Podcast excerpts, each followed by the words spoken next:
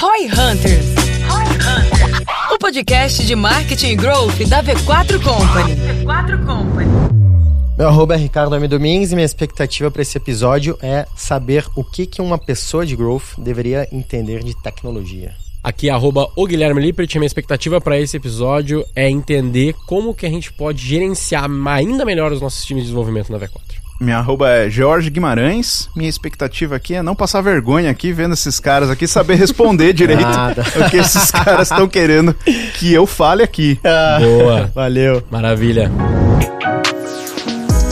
Que uma pessoa de growth deveria saber sobre o mercado de tecnologia? Neste episódio de Roy Hunters, vamos falar sobre como metrificar um time de desenvolvimento e saber se está gerando ROI ou não. Conheça com a expertise do Jorge Guimarães, CEO da Source Level, uma plataforma de gestão de times de engenharia de software. Como você pode otimizar seu investimento em tecnologia, evitando problemas comuns que frustram muitos empresários. Entender as dificuldades de internalizar um time de desenvolvedores, além de saber se internalizar esse serviço ainda vale a pena. Ficou curioso? Então escute agora no Roy Hunters.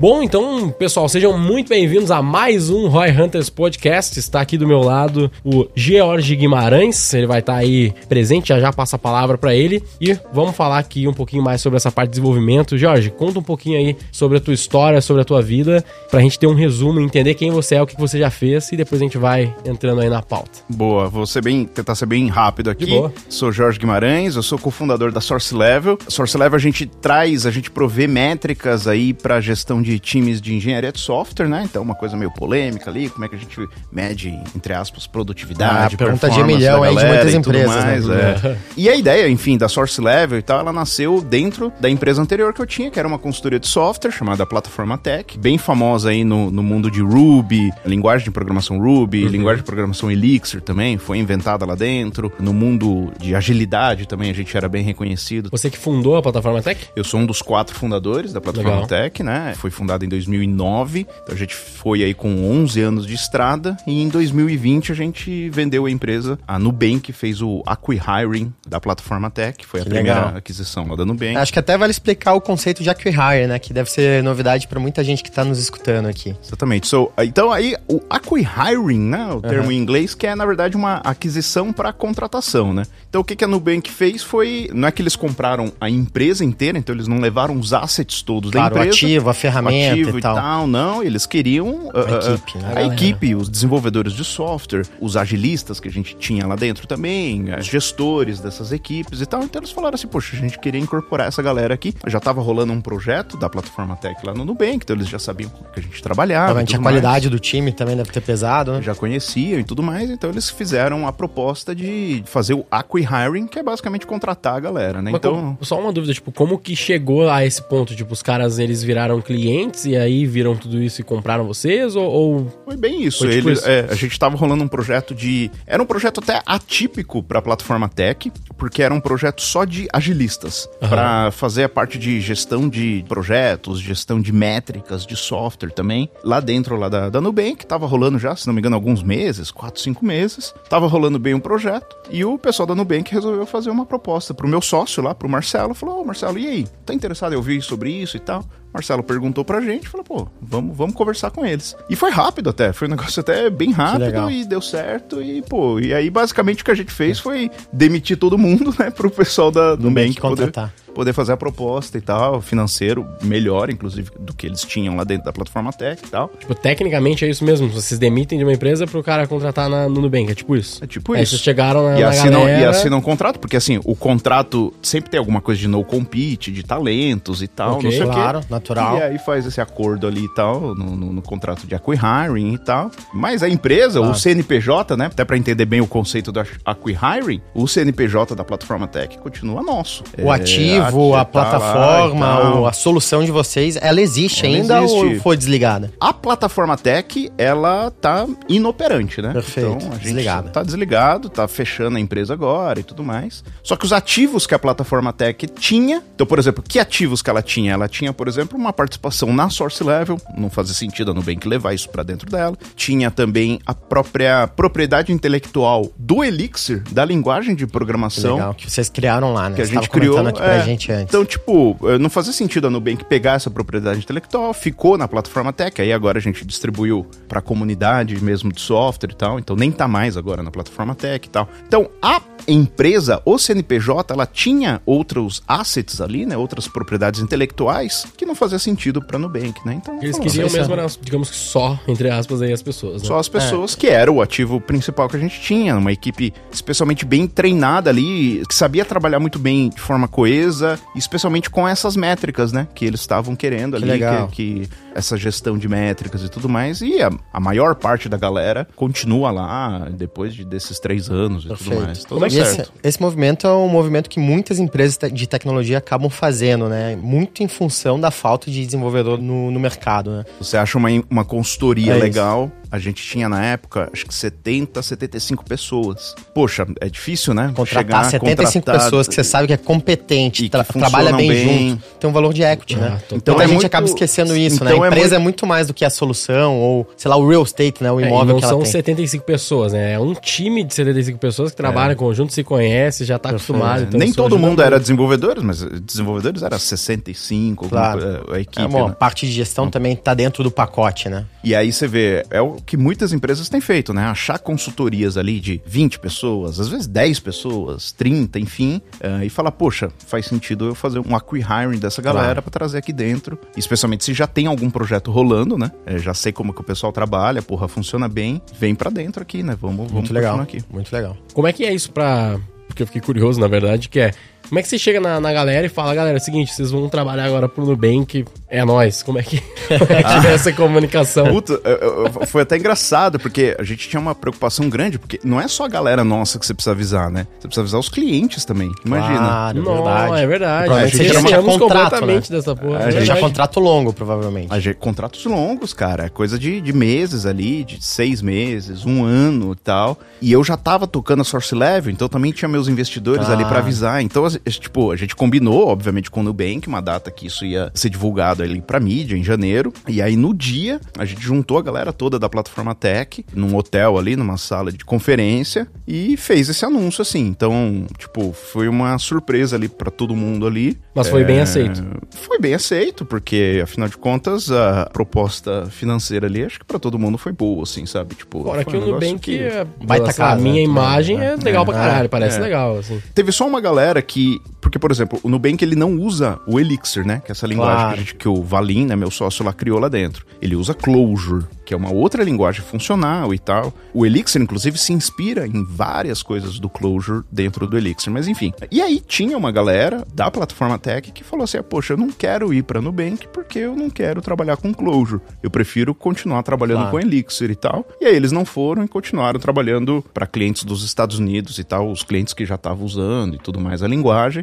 Falaram, ah, vou continuar trabalhando com esse pessoal lá, que eu já tô trabalhando aqui nos projetos internos Sim. e tal, né? E como que foi pros clientes, hein? E aí, pô, meu sócio lá, o Hugo Baraúna, teve que sair ligando aí para todos os clientes lá. Com uma notícia. Poxa, é, enquanto tava rolando essa reunião, essa com toda a galera ali do time, é, ligando ali. Tem que ser muito poxa, orquestrado, né? Porque você sai de um lado e não alinha do outro lado, puxa. É, e fala, um- poxa, então, ó, seguinte, pô, tá rolando isso daqui e tudo mais. Então, assim, a gente vai conseguir te atender por mais um mês, assim como tá no nosso contrato e Ah, tal. No- perfeito. no- no- Cumpriram, É, foi- fizeram foi- tudo como é. tem que ser feito. O contrato já tinha uma cláusula ali de distrato de ambas as partes ali e tal, de um facilita, mês e tal. Então, assim, mas claro, né, que é sempre um baque, né? Porque a pessoa. Óbvio, né? A plataforma tech, muito mais do. A gente nem usava a palavra outsourcing, porque a gente não gostava tanto dessa palavra e tal, né? Tem uma conotação um pouco pejorativa até, né? Normalmente. Então, a galera que contratava a plataforma tech enxergava a gente mesmo como parceiro, assim, né? Por mais clichê que Quase seja falar sócio, isso, assim, né? né? Tipo, Uma porque fala, poxa,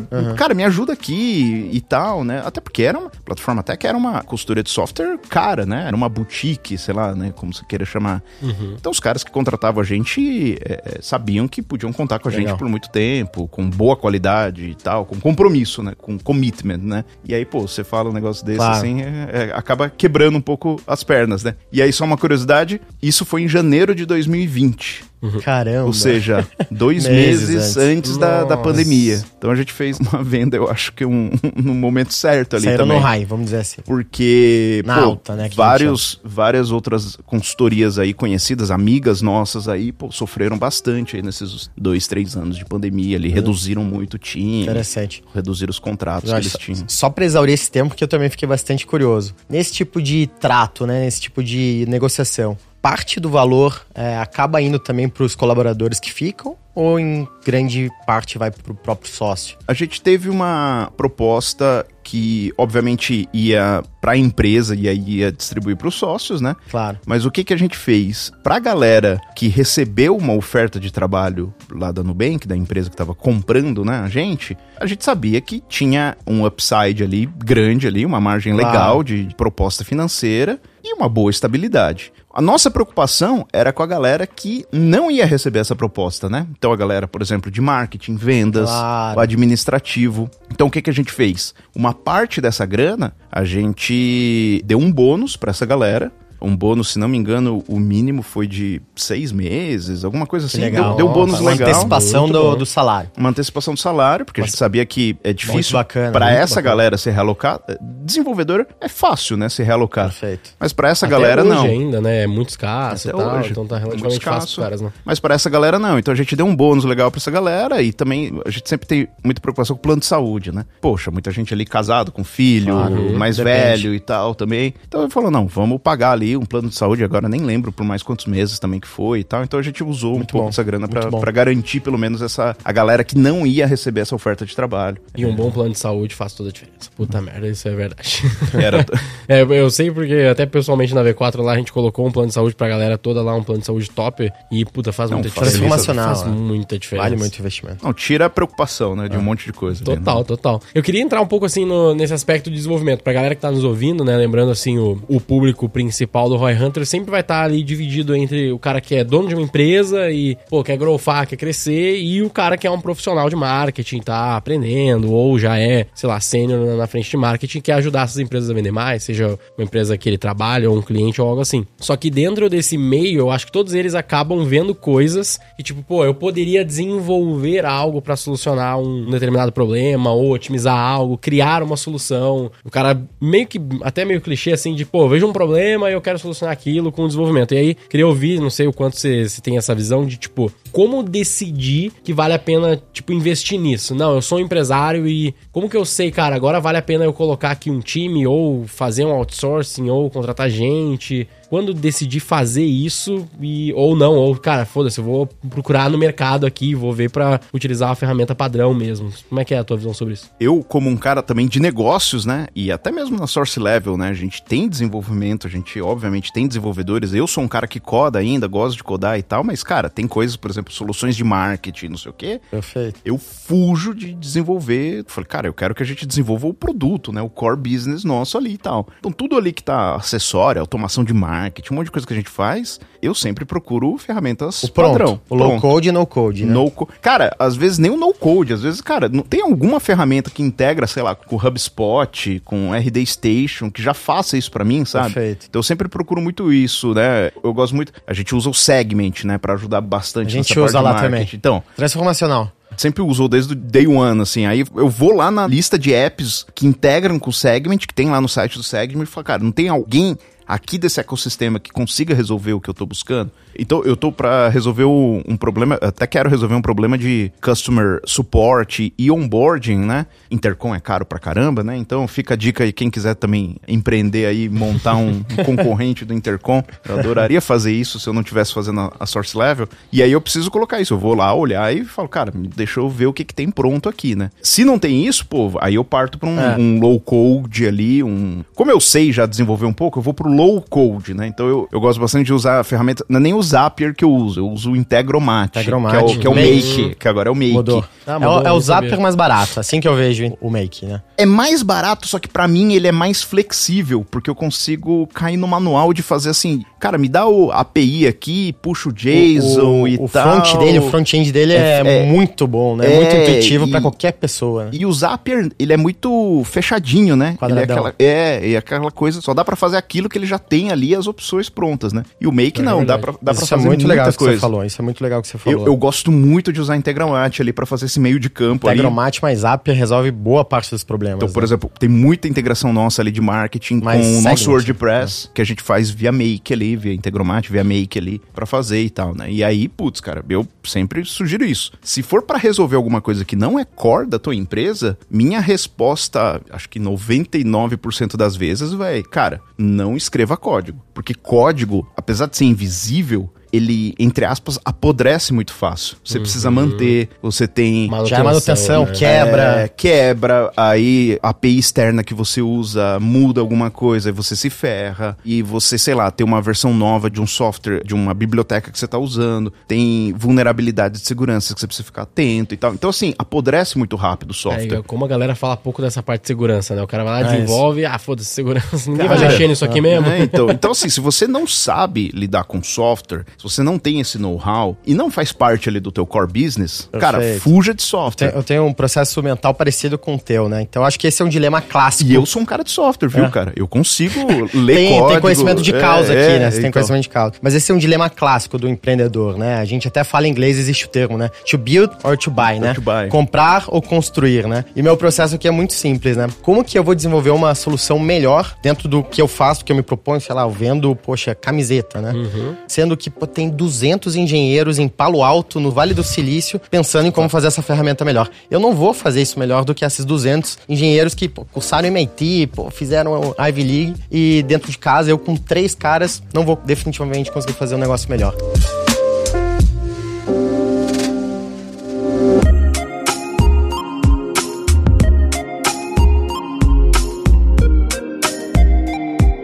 Mas tem algumas coisas que eventualmente fazem parte do teu core. Tu vai Aí- nessa primeira é visão de, outra- cara, vou procurar Perfeito. e você não acha. E aí? Aí sim, aí entra na outra linha que eu gosto de falar que é o seguinte: normalmente o empreendedor acaba querendo contratar dev, desenvolvedor avulso, ou querendo montar uma equipe interna e freela, tal, um freela, um, alguma coisa assim, e falar, cara, software é igual contratar qualquer outra coisa e tal, né? E aí, cara, entra nesse lance da Só um manutenção. parênteses, desculpa. Tipo, o freela pra desenvolvimento, com esse contexto aqui, me parece um puta erro. Exatamente, eu ia falar exatamente isso. Porque o freela é um cara que, normalmente, ele não vai ter um compromisso muito grande com o depois. Ele vai fazer aquela tarefa, aquele escopo que ele precisa pra resolver o negócio. Vamos considerar que ele faz tudo direitinho, que não tem problema de escopo Claro, nenhum, sim, de sim. requisitos Foi bem que a gente definido. sabe, foi bem definido. argumento. Que a gente sabe que sempre tem Ainda mais quem não conhece. que tem muito problema, né, de comunicação ali, de requisitos e tal. E aí o freela, ele faz aquilo lá e cai fora, cara. Ele tem outros clientes pra atender, ele tem outra agenda pra fazer e tudo mais, né? Então, assim, eu acho complicado também contratar freela. O que eu acabo recomendando, assim, é você... Também é difícil, mas acho que acaba sendo mais proveitoso, é escolher uma consultoria de software, normalmente pequena, mas que tem ali a figura do sócio e que você acaba fazendo, né? Assim como gestão de fundo de investimento, Claro. você acaba delegando um pouco dessas funções de manutenção, de gestão de pessoas, de software, para esse cara da consultoria. Então é ele que vai resolver teu problema. Então é um outro cara de business, que ele sim manja mais de tecnologia, que você pode enxergar como um parceiro. Era o que a gente tentava fazer bastante na plataforma Tech. Enxerga ele como um parceiro que vai te ajudar nessa questão de, cara, Longo tá aqui prazo, a é longo isso. prazo e coisa e tal. Porque senão, cara, o que, que você vai fazer com o software ali apodrecendo? O cara vai te dar um repositório de código ali, tá aqui, você não sabe nem onde guardar isso e tal. Então, se você não tem essa pegada de software, contratar freela, assim, muito picado, a não ser que você queira aprender isso, mas eu acho que você vai ter outras coisas pra aprender do teu business. Quase né? Não sempre, isso, né? Quase sempre. Pois é. É. É Então, raro, mas acontece sempre. eu acho que não faz tanto É, sentido. tem muita gente que comete esse erro. Não, deixa eu entender, eu vou, eu sou inteligente, né? Eu vou conseguir aqui entender, fazer as perguntas certas e sair do outro lado. E vai, É. software assim, cara, não tem muito mistério, mas, cara, precisa. Escolher a batalha, né? É, então, você precisa ter um- milhares de outros pratinhos pra rodar ali e tal, né? E aí eu sempre gosto de falar, eh, vai numa consultoria e tal. Vai ser mais caro do que um freela? Puta, vai ser mais caro, mas a dor de cabeça cabeça também, espero eu, que vai ser menor, né? Aí também é questão de escolher uma consultoria legal para trabalhar. Eu acho que isso responde um pouco de uma outra pergunta que eu tinha, que é como que eu, como empresário, ou sei lá, o cara que tá construindo um negócio agora e vai querer codar alguma coisa, digamos que ele chegue nessa tomada de decisão, como que ele gerencia esse time sem saber fazer, né? É. Porque é uma grande dor. Claro, quando você contrata uma consultoria, meio que você mata esse problema, porque você meio que delega essa responsa Você de delega uma boa parte disso. e tal, né? Você vai cuidar mais da frente de requisitos, do que você precisa, digamos, do resultado do output, e os caras mexem no input no, no meio do caminho, né? Mas é uma, uma decisão complexa também, porque o cara não sabe nem dizer se aquilo tá sendo feito da forma correta, da velocidade correta. Mas eu tenho uma dica também, nesse caso, né? Independente do freela ou da consultoria, o processo de desenvolvimento de software, ele é um processo como qualquer outro. Você pode pensar em um processo de vendas, de marketing, de sale, de leads, de qualquer coisa. É um processo, né? Então tem começo e tem um final. Tem algumas informações que você consegue coletar, e aí até a Source Level te ajuda com isso, mas enfim, não, não é nem um, jabá eh, necessariamente.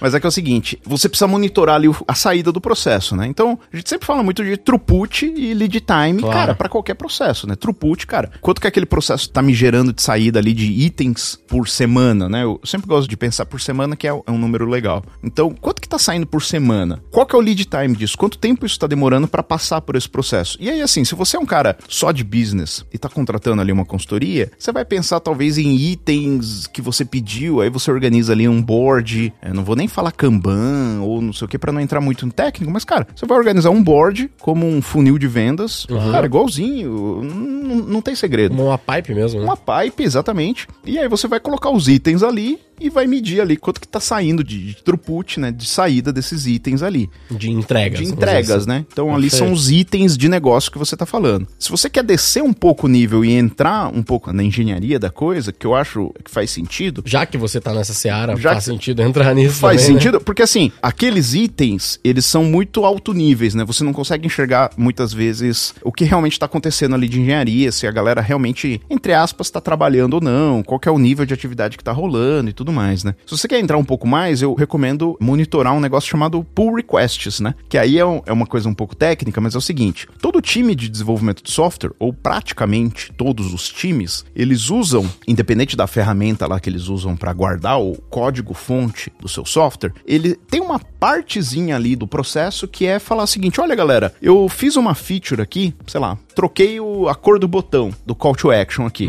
Ficou legal, eu fiz do jeito certo. Então tem uma revisão de código ali.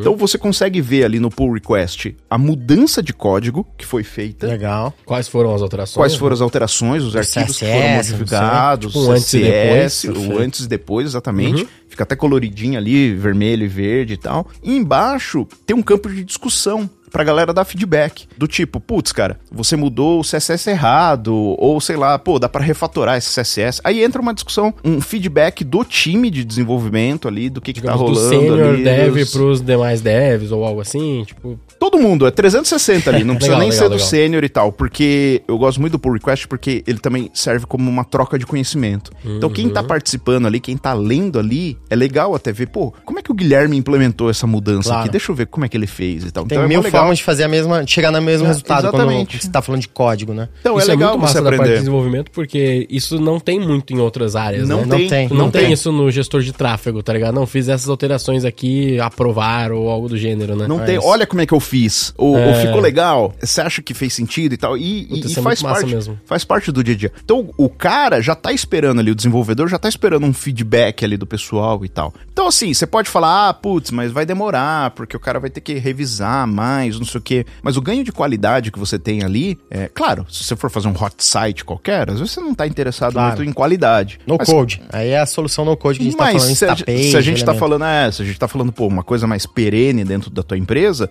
qualidade tem que estar. a gente acabou de falar aqui que apodrece, então você precisa ter um nível de qualidade muito alto. E aí o pull request em si você consegue também medir throughput e lead time. Então você consegue medir o throughput, né? Quantos pull requests estão sendo. Não é nem criados, mas assim, o aceitados, né? O, o merge que a gente fala, né? Quando você Perfeito. junta no código principal, quantos pull requests estão sendo mergeados por semana e o lead time, né? Quanto tempo demorou esse code review? Porque aí você tem uma ideia ali da colaboração da galera até, né? Se o pessoal tá demorando muito pra colaborar entre si, pra chegar a um consenso, você consegue até, mesmo se for um cara de business, consegue até falar, galera, vocês precisam de ajuda? Tô vendo que tá rolando uma discussão muito demorada aqui. Vocês precisam que eu mude a forma como eu escrevo o requisito pra não ficar esse esse Esse vai e volta. vai e volta de especificação, Puta, muito legal. entendeu? Então Porque dá na pra- prática, dá pra ter o- isso. o pull request, tipo assim, é eu, desenvolvedor, tô falando, ah, eu quero fazer essa mudança aqui desta forma. E o merge é, pô, a gente discutiu pra caralho aqui, discutiu- chegou num consenso e falou, top, vai ser implementado. Merge, que daí ele, Merge, ele vira o código, mudança, né? é. Ele vira o código, né? É meio que aquela função do Word de revisão de texto, né? Que advogado gosta de usar bastante, né? Que fulano... só que, Ah, só que não é tão bagunçado quanto... Nossa já- senhora. Você já recebeu, né? Um, um doc com Sim. revisão de Nossa advogado? senhora. Meu Deus do céu. Muda a formatação, muda parágrafo...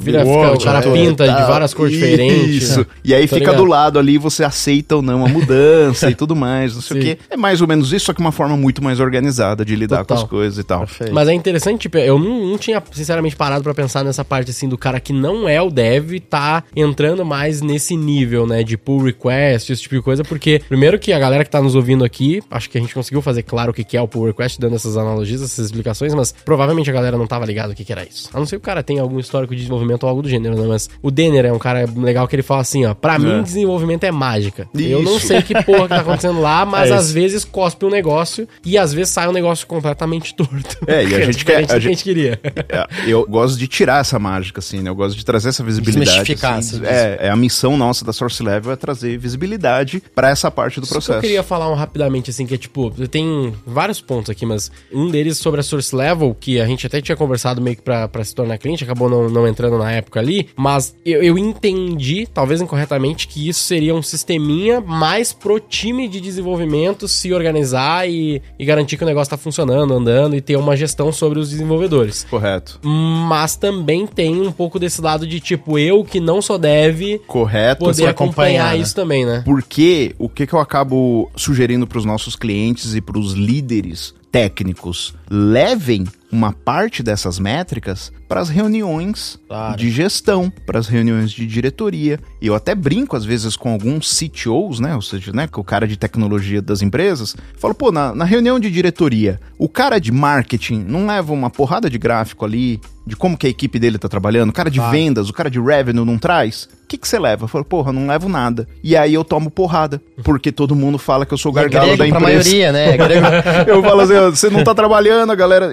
Nossa, Mas muito isso, velho. é a Mas- mágica pra maioria dos stakeholders, É não tem um KPI mágica. finalístico. É o black box ali, Claro, a caixa é um preta, black ninguém box. sabe, Pra maioria ninguém é black sabe box. o que que tá fazendo. E aí você toma porrada à toa, porque você tá fazendo uma porrada de coisa importante pro business e você não tá conseguindo mostrar. Agora, se você vem mostrar numa linguagem que o cara entende, porra, qualquer líder, qualquer, enfim, gestor sabe, throughput, lead time. Se você quebra isso, mostra por equipe, mostra a organização inteira, fala, olha, como é que tá, como é que a gente tava, essa equipe deu essa melhorada, essa equipe aqui deu essa piorada, mas a gente já sabe o motivo, colocamos esse plano de ação e tal. benchmark, às vezes, poderia ser Benchmark, também. né? isso isso é uma é- coisa que eu acho que vocês vão poder, com o tempo, gerar para as equipes. Né? A tipo, ó, um desenvolvedor nesse nível aqui, esse cara geralmente tem esse tipo de throughput ou esse tipo de quantidade de pull request, sei lá. uma empresa desse porte nessa área, nessa geografia e tal. Essa é a parte do machine learning, de análise de dados que a gente quer colocar também. Legal pra caralho. Isso a gente faz manual, mas a ideia é colocar é, automático ali na, na, na ferramenta. Mas o cara pode mostrar isso, gera outro tipo de conversa ali na reunião de, de C-Levels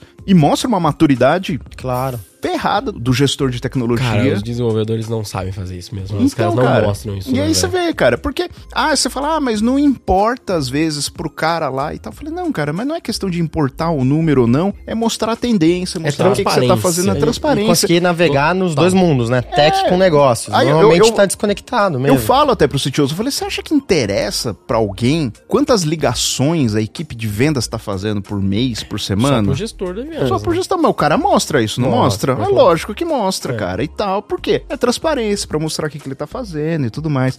Eu sempre gosto de usar esse exemplo do ligações por semana pros clientes e tal, touch points e Aham. tal, porque é um negócio que, de vendas, que eu sei que eu trabalhei como account executive da plataforma Tech, né? Então a gente tinha também essas métricas e tal. Faz muito sentido pra galera de vendas, mas quem tá fora da área de vendas Não É, importa quando o cara nada. começa a falar disso, geralmente a pessoa fica tipo, É, tipo, Tá não bom, nada ok, foda-se. Mas é um ponto de transparência legal pra mostrar Sim, como sim. é que tá. A mesma coisa com, com essas métricas de software ali. ó, o time tá na média e tal, não tá Tem, tem- baixo. tem um ou tema de melhorou. dialeto também, né? O dialeto e a forma que coloca e fala, né? É, e, Às e- vezes é distante mesmo, e o sujeito, né, o colaborador de tecnologia, acaba não tendo essa. Não, e se um cara de tecnologia mostra essas métricas e tal, fala e tal, no mínimo você vai pensar assim, cara, pode estar cheio de problema a equipe dele, mas o cara tá olhando tudo, tá sabendo Perfeito. de tudo. Tá rico, né? Tá- o que ele tá me trazendo. Tá aqui. rico, daqui a pouco o cara tá resolvendo tudo, tô tranquilo.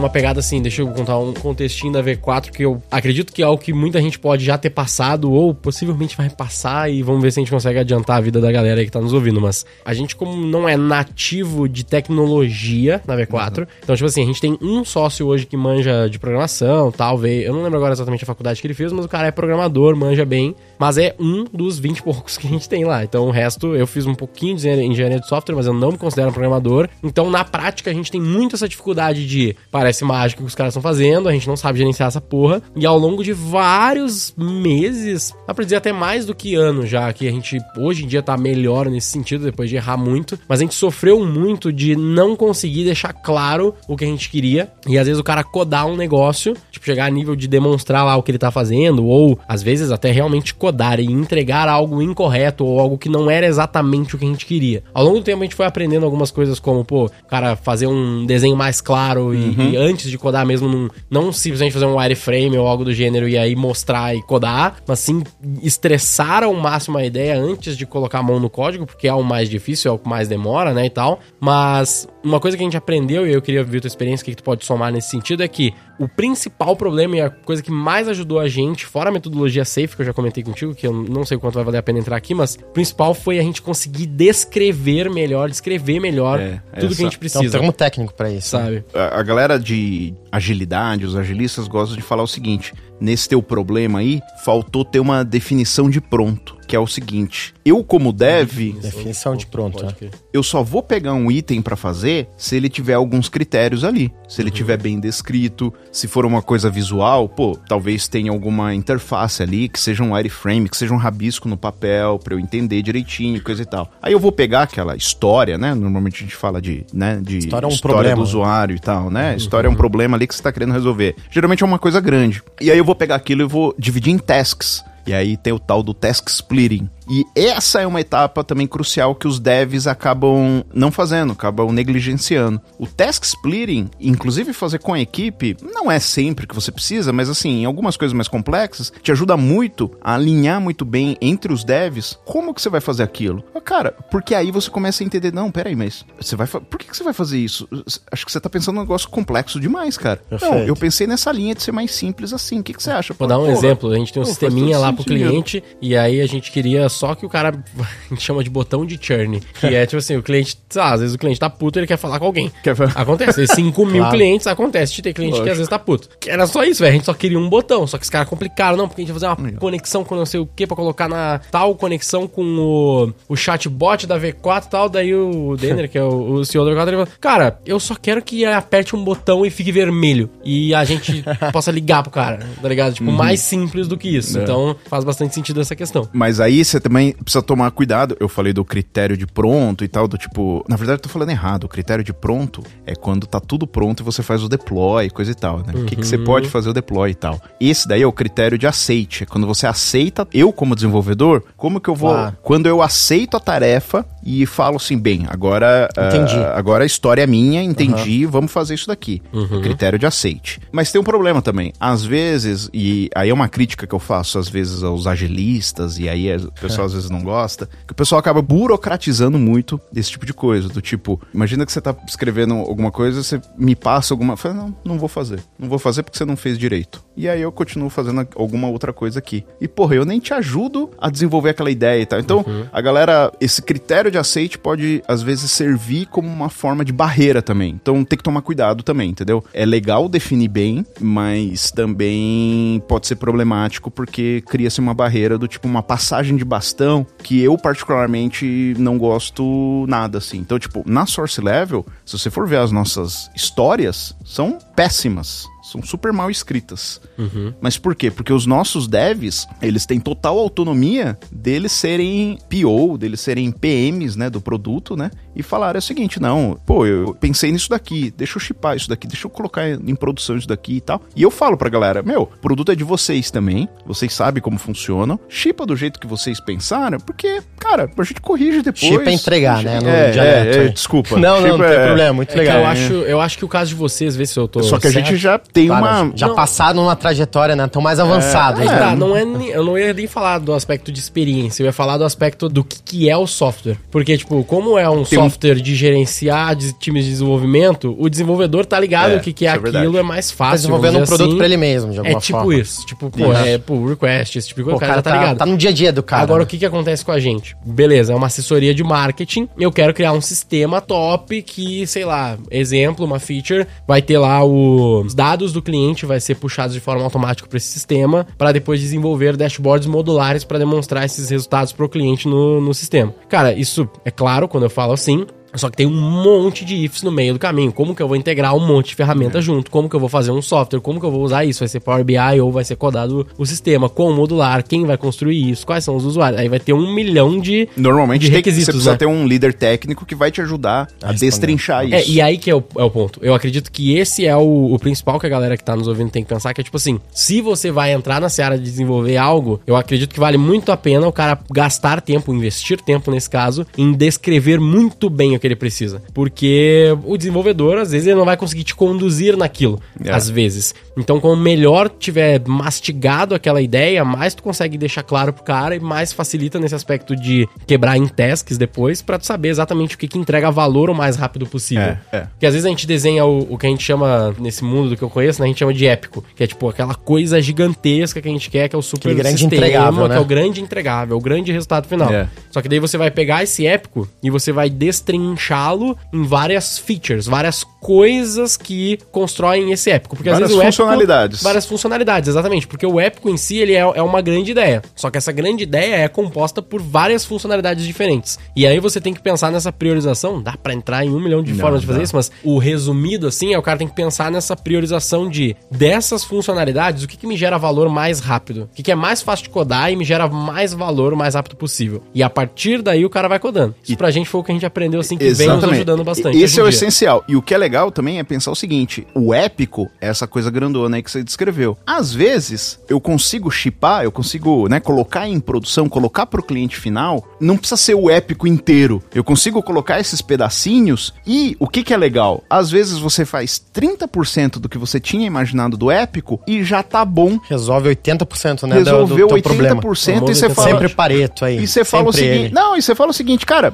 entreguei um pedaço do épico, tô vendo que tem outra coisa aqui, outra oportunidade Outro aqui, atraente pra outro agora. épico. Mais atraente. Mais atraente, que tá sendo mais importante por uma série de outros motivos, às vezes de tempo, às vezes, sei lá, qualquer outro motivo. Gente, tá bom já esse épico. Vamos considerar ele como completo, sei lá, ou deixar arquivado e vamos começar aqui a ser outro conjunto de funcionalidades aqui também. Tem um pouco do conceito de MVP aqui também, né? Que a galera. Tem. A gente também viu isso ao longo do tempo, que a galera entende errado esse conceito de MVP, né? É, eu como, como Que, como que você entende isso? Porque tu que tem o conhecimento aí. Ah, não. É, é, e MVP. Eu até evito de falar. Porque todo mundo entende MVP. Qual que é o problema do MVP? MVP é um conceito super legal, né? É o Que que é o MVP primeiro, É né? o Minimum Viable Product, né? Sim. Então é o mínimo produto. viável. É, exatamente. O produto mínimo viável. Qual que é o problema disso? O viável todo mundo entende diferente. Diferente, Claro. O que é viável para um dev é diferente do que é pra área de negócios que tá pedindo aquilo e tal. E talvez diferente pro cliente final. Diferente pro cliente Puta, final. muito. Então, é muitas então na verdade, né? cara, o MVP é ruim porque ele passa a impressão que alguém consegue definir o que é viável.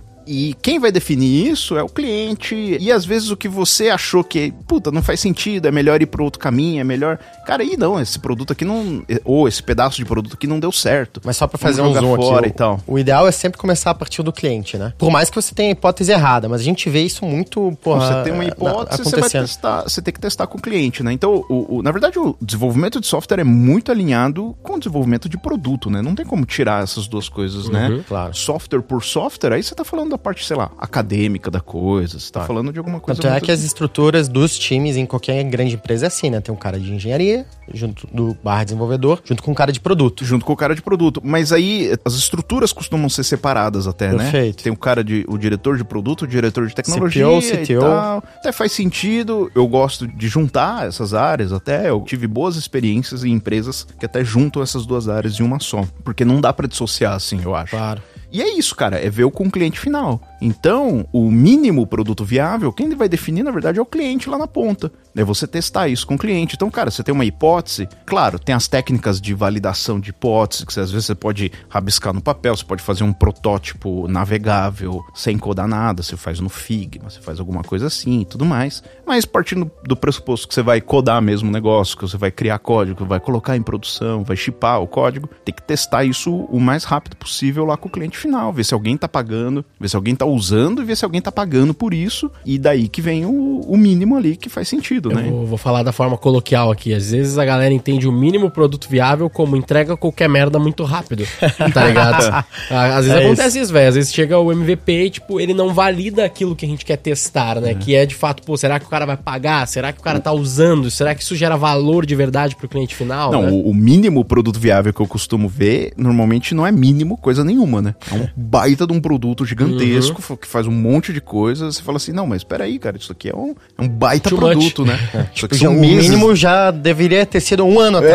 É, né? não, A isso aqui são isso, meses é. de desenvolvimento Perfeito. e tal. E tipo, pode isso- ser o feedback loop, né? Que é, pô, você Exatamente. começar a construir, dar um primeiro passo, aprende com o cliente, itera, volta, muda. Por exemplo, a galera de tecnologia tem muito problema em conversar, né, com pessoas, assim, né? Tipo, então a galera gosta muito de, cara, escreve bem o que eu preciso fazer que eu faço. Então, critério de aceite, coisa e tal. Por que, que eu não gosto muito disso? Por isso que eu falei isso. Às vezes é muito mais fácil conversar. Ô, Guilherme, você escreveu aquela, aquela user story, aquela história de usuário, ou aquele épico? Cara, eu fiquei com dúvida. Bora pra uma call aqui pra me explicar melhor e tal. Sabe, tipo, a galera às vezes tem muito essa barreira de conversar e tal. E coisa que, cara, cinco minutos de conversa às vezes podem resolver o negócio, né? E a mesma coisa com o cliente final, né? Você entender ali o que o cliente tá, como que ele tá usando e tal. A galera de tecnologia costuma fugir disso. Não é que todo mundo precisa fazer isso também, mas, porra, é mó legal ver. Eu fico muito nesse meio, né? Entre cliente e, e o produto e tecnologia e tal. E aí é mó legal ver quando a funcionalidade que você criou, que você codou, que você chipou, o cliente tá usando, sabe? e às vezes ele fala, poxa, eu tô usando, tô adorando isso daqui. Dá pra ter mais isso, né? O cara pede às vezes alguma coisa. Porra, validação animal na veia ali do que tá acontecendo, né? E o pessoal de tecnologia às vezes cria uma barreira muito grande em conversar com o cliente e tal. E, e acho que acaba perdendo esse loop, essa injeção de ânimo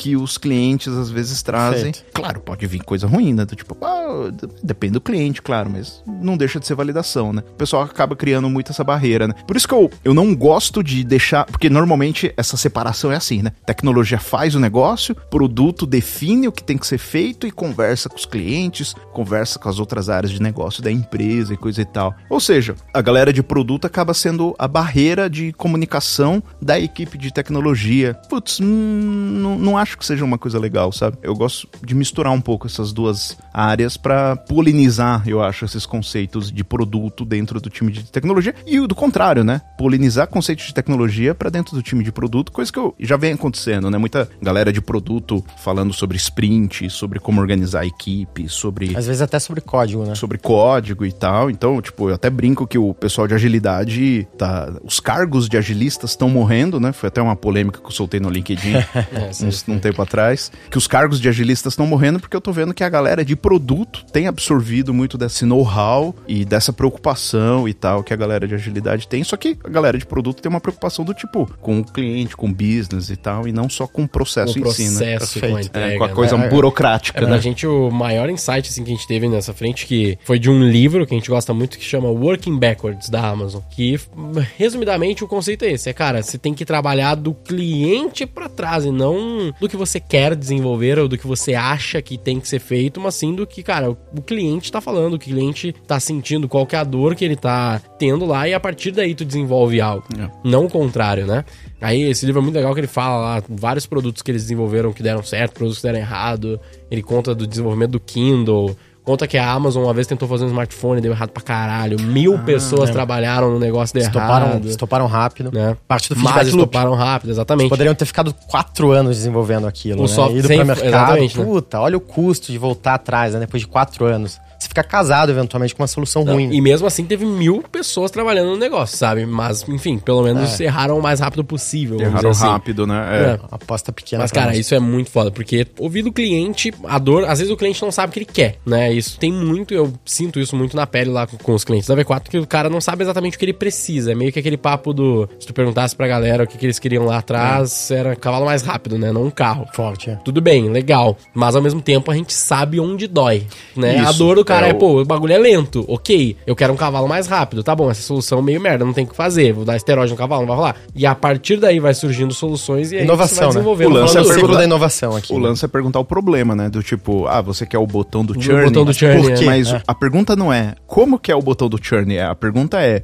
Qual que é a dor? Qual que é a dor? O que, que você quer resolver com o botão Que do no nosso churn? caso, a dor é tipo assim, às vezes o cliente reclama pra gente que ele não sabe como ele não consegue falar com a matriz. Fala, cara, não sei, não consigo, não tô achando. Aí o cara vai em qualquer canal. Aí o cara manda mensagem pra mim no Instagram, manda mensagem pro Denner, sabe? Ah, manda no Instagram, né? Que aí é a pior maneira, Nada a ver, é. tipo, por que diabo você chegou aqui? Pô, tinha que ter algo mais fácil, sabe? Mas um bom cara de produtos deveria conseguir desdobrar isso melhor do que, pô, o cara que tá certeza. ali no negócio, no batendo bumbo, como o Denner e o Guine. Confere. não, Esse deveria ser certeza. o papel do cara de produtos correto, né? O cara de produtos correto deveria fazer Ele isso é o também. tradutor, vamos dizer assim, e a ponte entre negócios e tecnologia, né? Exatamente, exatamente. A cutucada que eu dou pra galera de tecnologia, e eu sou um cara de tecnologia, fiz engenharia, trabalhei com software minha vida inteira e tal, é o seguinte: por que, que a gente tá deixando a galera de produto ter essa, Esse Essa mandato, dizer. esse mandato, essa incumbência? A gente também pode. Pô, né? a gente também pode, cara, e a gente tem técnicas, sabe como construir isso e tal. Gosto claro, muito, não é gosto tu- muito. Não é todo mundo de tecnologia que vai fazer isso, que precisa fazer isso, mas, cara, Mas pô, pensa até no telefone sem fio, né? Tipo, porque daí o cara vai lá, tá o cara de um produto middleman vai lá ali. e fala com alguém pra daí te passar o negócio. É um Pô, por que que você interlocutor não ali. fala, sabe? É. É, Mas- verdade, isso, mas é, isso é muito verdade, mano. Acaba acontecendo isso por conta do tema do dialeto que a gente falou, né? É. Poucos desenvolvedores e engenheiros acabam sendo letrados pra entender, ou treinados mesmo, ou têm essa inclinação pra entender de negócio barra produto, né? negócio, gestão. Então a galera normalmente que obviamente que sobe pra gestão e tal, são caras super técnicos, né? Pô, e falta, né, às vezes essa Claro. parte de business e Claro. tal. Sabe o E- que eu mais percebo nessa lógica que você trouxe aí, que a gente tá falando aqui agora, que tem um benefício de ter um cara de tecnologia falando esse idioma, é a capacidade de encontrar os atalhos do bem. Eu gosto de chamar de atalhos do bem. Sempre tem uns atalhos do Cara, bem quando essas você tá desenvolvendo, Você quando tem- você tá desenvolvendo algo, né? Ele tem um, umas frasezinhas, né? Muito umas bom. coisas- Como é que são os atalhos do bem? Os atalhos do bem é o cara de desenvolvimento. Normalmente, ele, se o cara conseguiu entender e entrar na nuance do problema, ele consegue, poxa, propor ali uma solução que talvez vai demorar um dia, Isso. né? Um, um atalho do bem. Ele consegue derrubar. Beleza, eventualmente não é a solução parruda que vai durar sete anos. Tem alguns riscos aí, mas é a decisão pareto eficiente, que a gente gosta de Justo. falar.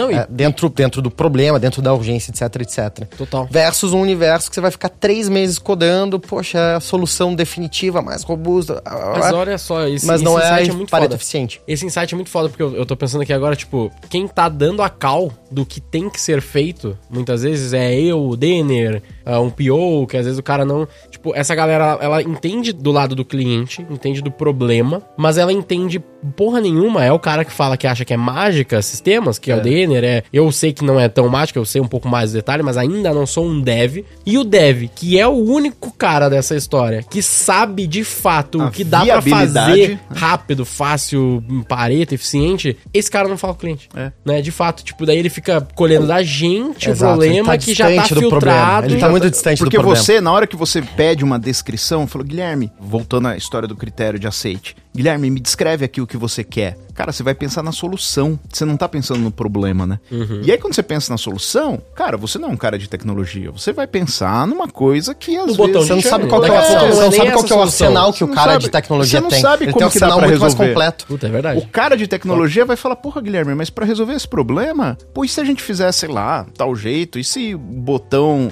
for disparar um, um, um e-mail? Aí fala, não, pô, resolve. resolve pra mim. A gente tem uma caixa de e-mail específica, a galera fica monitorando isso. Já tem algum sisteminha lá que a gente põe isso como alerta. Porra, beleza, já funciona. E aí eu acho até que se torna uma discussão mais valiosa, né? Porque daí às vezes o cara vai. Muito mais valiosa. Porque o cara, ele manja do técnico, às vezes ele talvez puxe muito pro technique pra um negócio muito complexo, e eu vou chegar e falar pra ele, não, não, não, o que eu quero é mais simples, o que eu vejo do, da solução do problema é mais simples, pode ser um botão pro e-mail, às vezes, no nosso caso foi É. isso, né, eles desenvolveram, pensaram numa solução muito complexa pra algo que a gente só queria dar queria o um- atalho do bem. Um atalho do bem, queria algo mais rápido, ah, beleza, então chegamos no caminho do meio, mas mesmo nesse caso, essa galera de fato não tinha um contato, não tem ainda um contato, uma visão direta com o cliente, né, isso é algo que eu vou E ele mudar. também acaba não se sentindo parte do problema e do contexto, né? Dar contexto isso, é, é muito legal. importante. Dar isso. contexto é muito importante. Eu ia falar isso. A maior parte dos desenvolvedores brasileiros, eu faço uma diferença também, porque já chego nisso, mas os desenvolvedores brasileiros, eu vejo que a galera curte fazer parte do contexto, entender o contexto da empresa, en- entender o, o business que ele tá afetando ali e falar, pô, tô mudando isso, tô conseguindo mexer um pouco nisso daqui. Não são todos, mas eu acho que uma grande parte sim, eles gostam, eles não querem ser entendidos como um robozinho, como uma Tirador de pedido, tirador, né? pastelaria. Uma pastelaria, eu ia falar exatamente, pastelaria de tickets ali. Do tipo, cara, não, eu falo, cara, eu quero entender melhor porque eu consigo. Porque é ruim pro cara codar um negócio que ele sabe que não é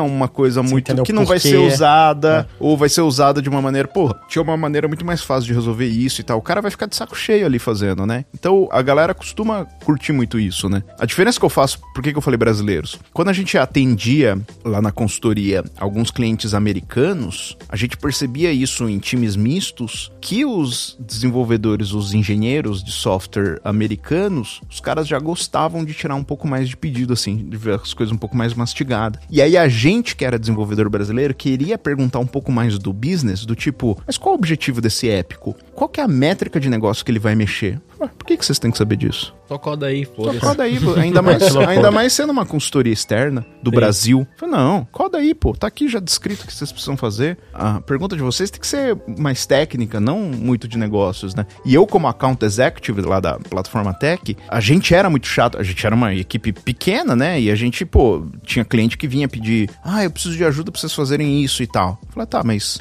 qual que é o objetivo de negócio e tal. Então, a gente fazia muito pergunta na qualificação de vendas de negócio pra entender se, putz, fazia sentido mesmo gastar o dinheiro que o cara tava querendo gastar com a gente. Se fazia sentido mesmo. Às vezes não vai dar ROI pra ele, né? Não vai dar ROI, mas é exatamente isso. É porque eu falava pra ele, Que cara, legal, tá? não contrata a gente. Putz, eu falava isso Tu direto. desvendia direto. Desvendia. e eu sou um cara técnico, né? Eu não sei o que você tá É. precisando, né? Eu não tenho o que você tá precisando agora, Cara, eu não, não, vai sou, te eu gerar sou- valor. Eu sou caro, não faz sentido porque você tá querendo agora. Puta, vai por esse outro caminho e tal. E, puta, tinha um cliente que ficava bravo comigo. Pô, você não quer vender pra mim? Eu tenho dinheiro. Eu falei, não, não, o problema não é esse, cara. E tá, porque realmente eu acho que não, não faz sentido e tal. Eu fazia muito desvenda mesmo, né? E Sei eu, bem como é que é. E eu, sou, eu, e eu sou um cara técnico, né? Então, tipo assim, eu tinha um peso legal de, de falar isso, né? Do lado do marketing eu tenho a mesma coisa, assim. Eu entro nas vendas, às É. vezes a galera. às vezes eu quero só ouvir o cara, não tô nem aí, eu não quero nem falar da V4, e às vezes tem vendedor comigo, o cara, não, porque da V4, eu falo, cara, peraí, deixa eu.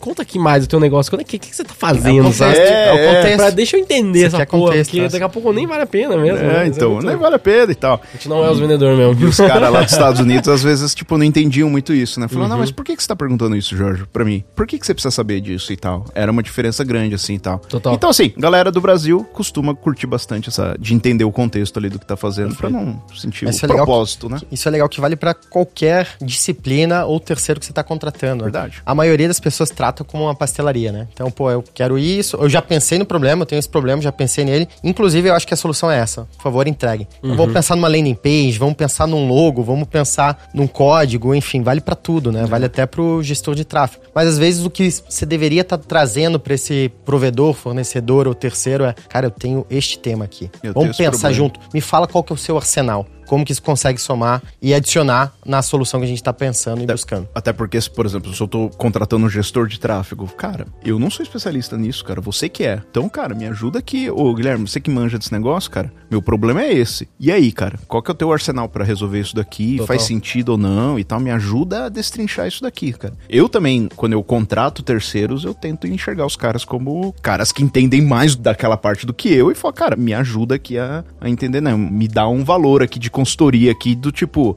como que você me ajuda com esse problema que eu tenho? Perfeito. E quem é consultor externo e está nos escutando, deveria também pensar sobre isso, né? Poxa, como que eu consigo abrir espaço e me conectar com essa ponta de negócio a ponto pô, do sujeito que está do outro lado querer abrir o seu próprio negócio e entrar no detalhe da solução, né? É, Cara, é, é, muito isso. A gente faz bastante isso na V4. A gente tenta passar muito essa visão para os nossos franqueados, no caso, conseguir tentar encarnar essa forma, essa sensibilidade de tipo, pô, eu quero tentar, tipo, ser sócio do, do, cliente. Mesmo que eu não seja literalmente isso, mas eu quero entender o business do cara de verdade. E, tem... quando, e quando você pergunta, eu acho muito engraçado às vezes quando você pergunta, oh, qual que é o teu budget para isso, né? Qual que é o teu uhum. orçamento para fazer isso daqui, né? Antes eu tinha receio, né? Você, uhum. você como vendedor, você acaba tendo receio de perguntar isso às vezes, né? E aí, quando eu perdi a vergonha de fazer essa pergunta, cara, isso me ajudou demais a fazer isso daqui, né? Do tipo, bom, porque, deixa eu te explicar, uma equipe nossa, por seis meses, costuma de tanto a tanto. É, não é barato. Então, cara, dependendo do teu budget, cara, a gente não faz sentido, depende muito do teu do ROI que você quer com claro, isso e tudo claro. mais, né?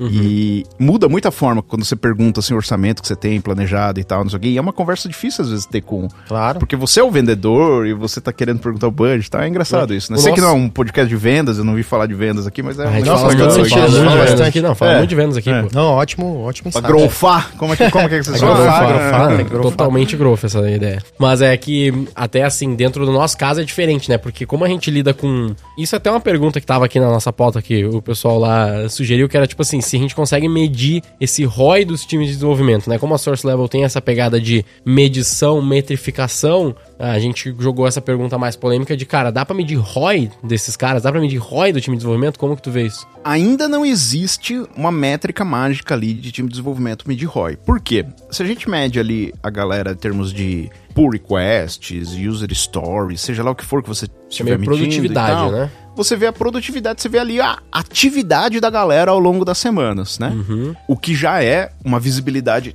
tremenda pra claro. galera, porque a galera não tem isso. Então já ajuda pra caramba. Para você chegar no ROI de verdade, pô, aí você precisa ter o custo disso. O custo é até fácil de fazer. Você pega ali o valor do salário da galera e coisa e tal, as horas que o pessoal tá trabalhando e tudo mais. Dá pra dar uma estimada legal. Mas o retorno, pô, o retorno do código que você tá escrevendo, sei lá, a gente vai ver se o pessoal tá usando as features ou não. Então fica meio complicado de você colocar o retorno disso uhum. mesmo em, em, termos financeiros mesmo, né? Então é, é um negócio complicado. Exceto é. se você codou alguma coisa que diretamente gera ou mexe em receita, né? Que até aconteceu isso na V4, a gente tem um sisteminha lá que gera receita. Aí beleza, dá para colocar gera meio que fazer esse... Muda a conversão direto ali na veia. Talvez. Se você consegue falar assim, ó, realmente essa feature aqui que a gente fez, essa funcionalidade, sei lá, a gente trocou a cor do botão e, e é um trabalho isso mudou CRO, a conversão. De, de, é. de, conversion rate optimization, de otimizar a conversão do meu site, do isso. meu processo de vendas, beleza. É engajamento, mais fácil, né? né? As pessoas ficam mais tempo dentro é. da minha plataforma, vamos é. dizer assim. Então dá para fazer, mas eu, eu acho que o cara de tecnologia não consegue fazer sozinho. Precisa de um CRO para entender direito, cara, como é que eu conecto isso que eu tô fazendo com o business e tal, me ajuda a fazer isso. Isso é outra coisa também, né? A galera de tecnologia às vezes tem problema em pedir ajuda, quer resolver tudo sozinho, né?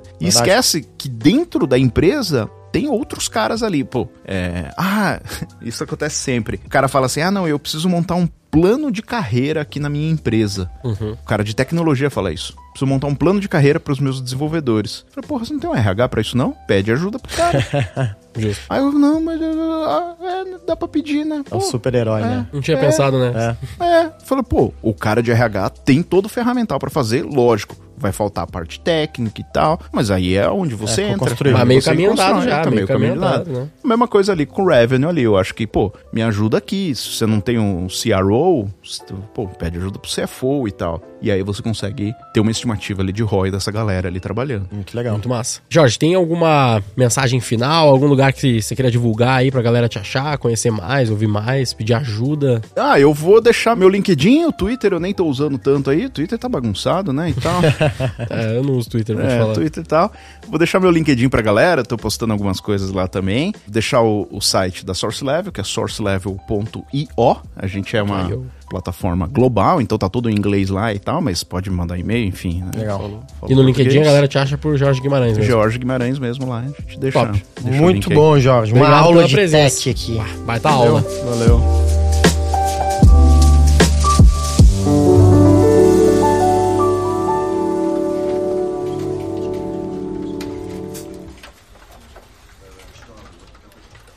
Tem alguma ideia de nome? Qual seria um título pra esse episódio que tu acha que seria da hora? Ser clickbait, assim, uma coisa... Realmente, Não, é, Seria- Idealmente, seria interessante. não precisa ser clickbait, mas se tem que ser conseguisse catchy. compatibilizar os dois, melhor É. ainda. Isso, Vou pensar lá. também. Essa parte eu sou Tech péssimo. para marqueteiros. Tech para marketing. Não, é, não, não, não necessariamente, né? Vamos, sei lá, que, que, que- Falou tanta coisa aqui, rapaz. Foi um tech... Foi dentro do macro tema tech, acho que tem que passar por isso. Tá bom, então Eu só tech... consigo pensar em coisas que. Eu consigo pensar no que a gente falou, mas não é muito catchy. Tipo, ah, quando montar um time de desenvolvimento? Isso poderia ser um caso. Pode ser uma aí. Não é muito catchy, sabe? É meio que. Sei lá, não, não tô pensando em montar time de desenvolvimento, foda-se, não vou assistir o episódio. Pode, pode acontecer isso Vai também. fechar portas. Não é tão catchy, tá ligado? É, tech para... Não, vamos, vamos pensar um... Cadê o chat GPT aí? É, eu não, a gente joga pra ele, é. pior Vamos que- jogar pra ele esse Vamos fazer baita então. desafio aqui. Ó, a gente. não Baita desafio aqui pra ele. Siga o Roy Hunters no youtube.com barra Roy Hunters e no Instagram pelo arroba Roy Hunter Oficial e faça parte do nosso grupo do Telegram com conteúdos exclusivos.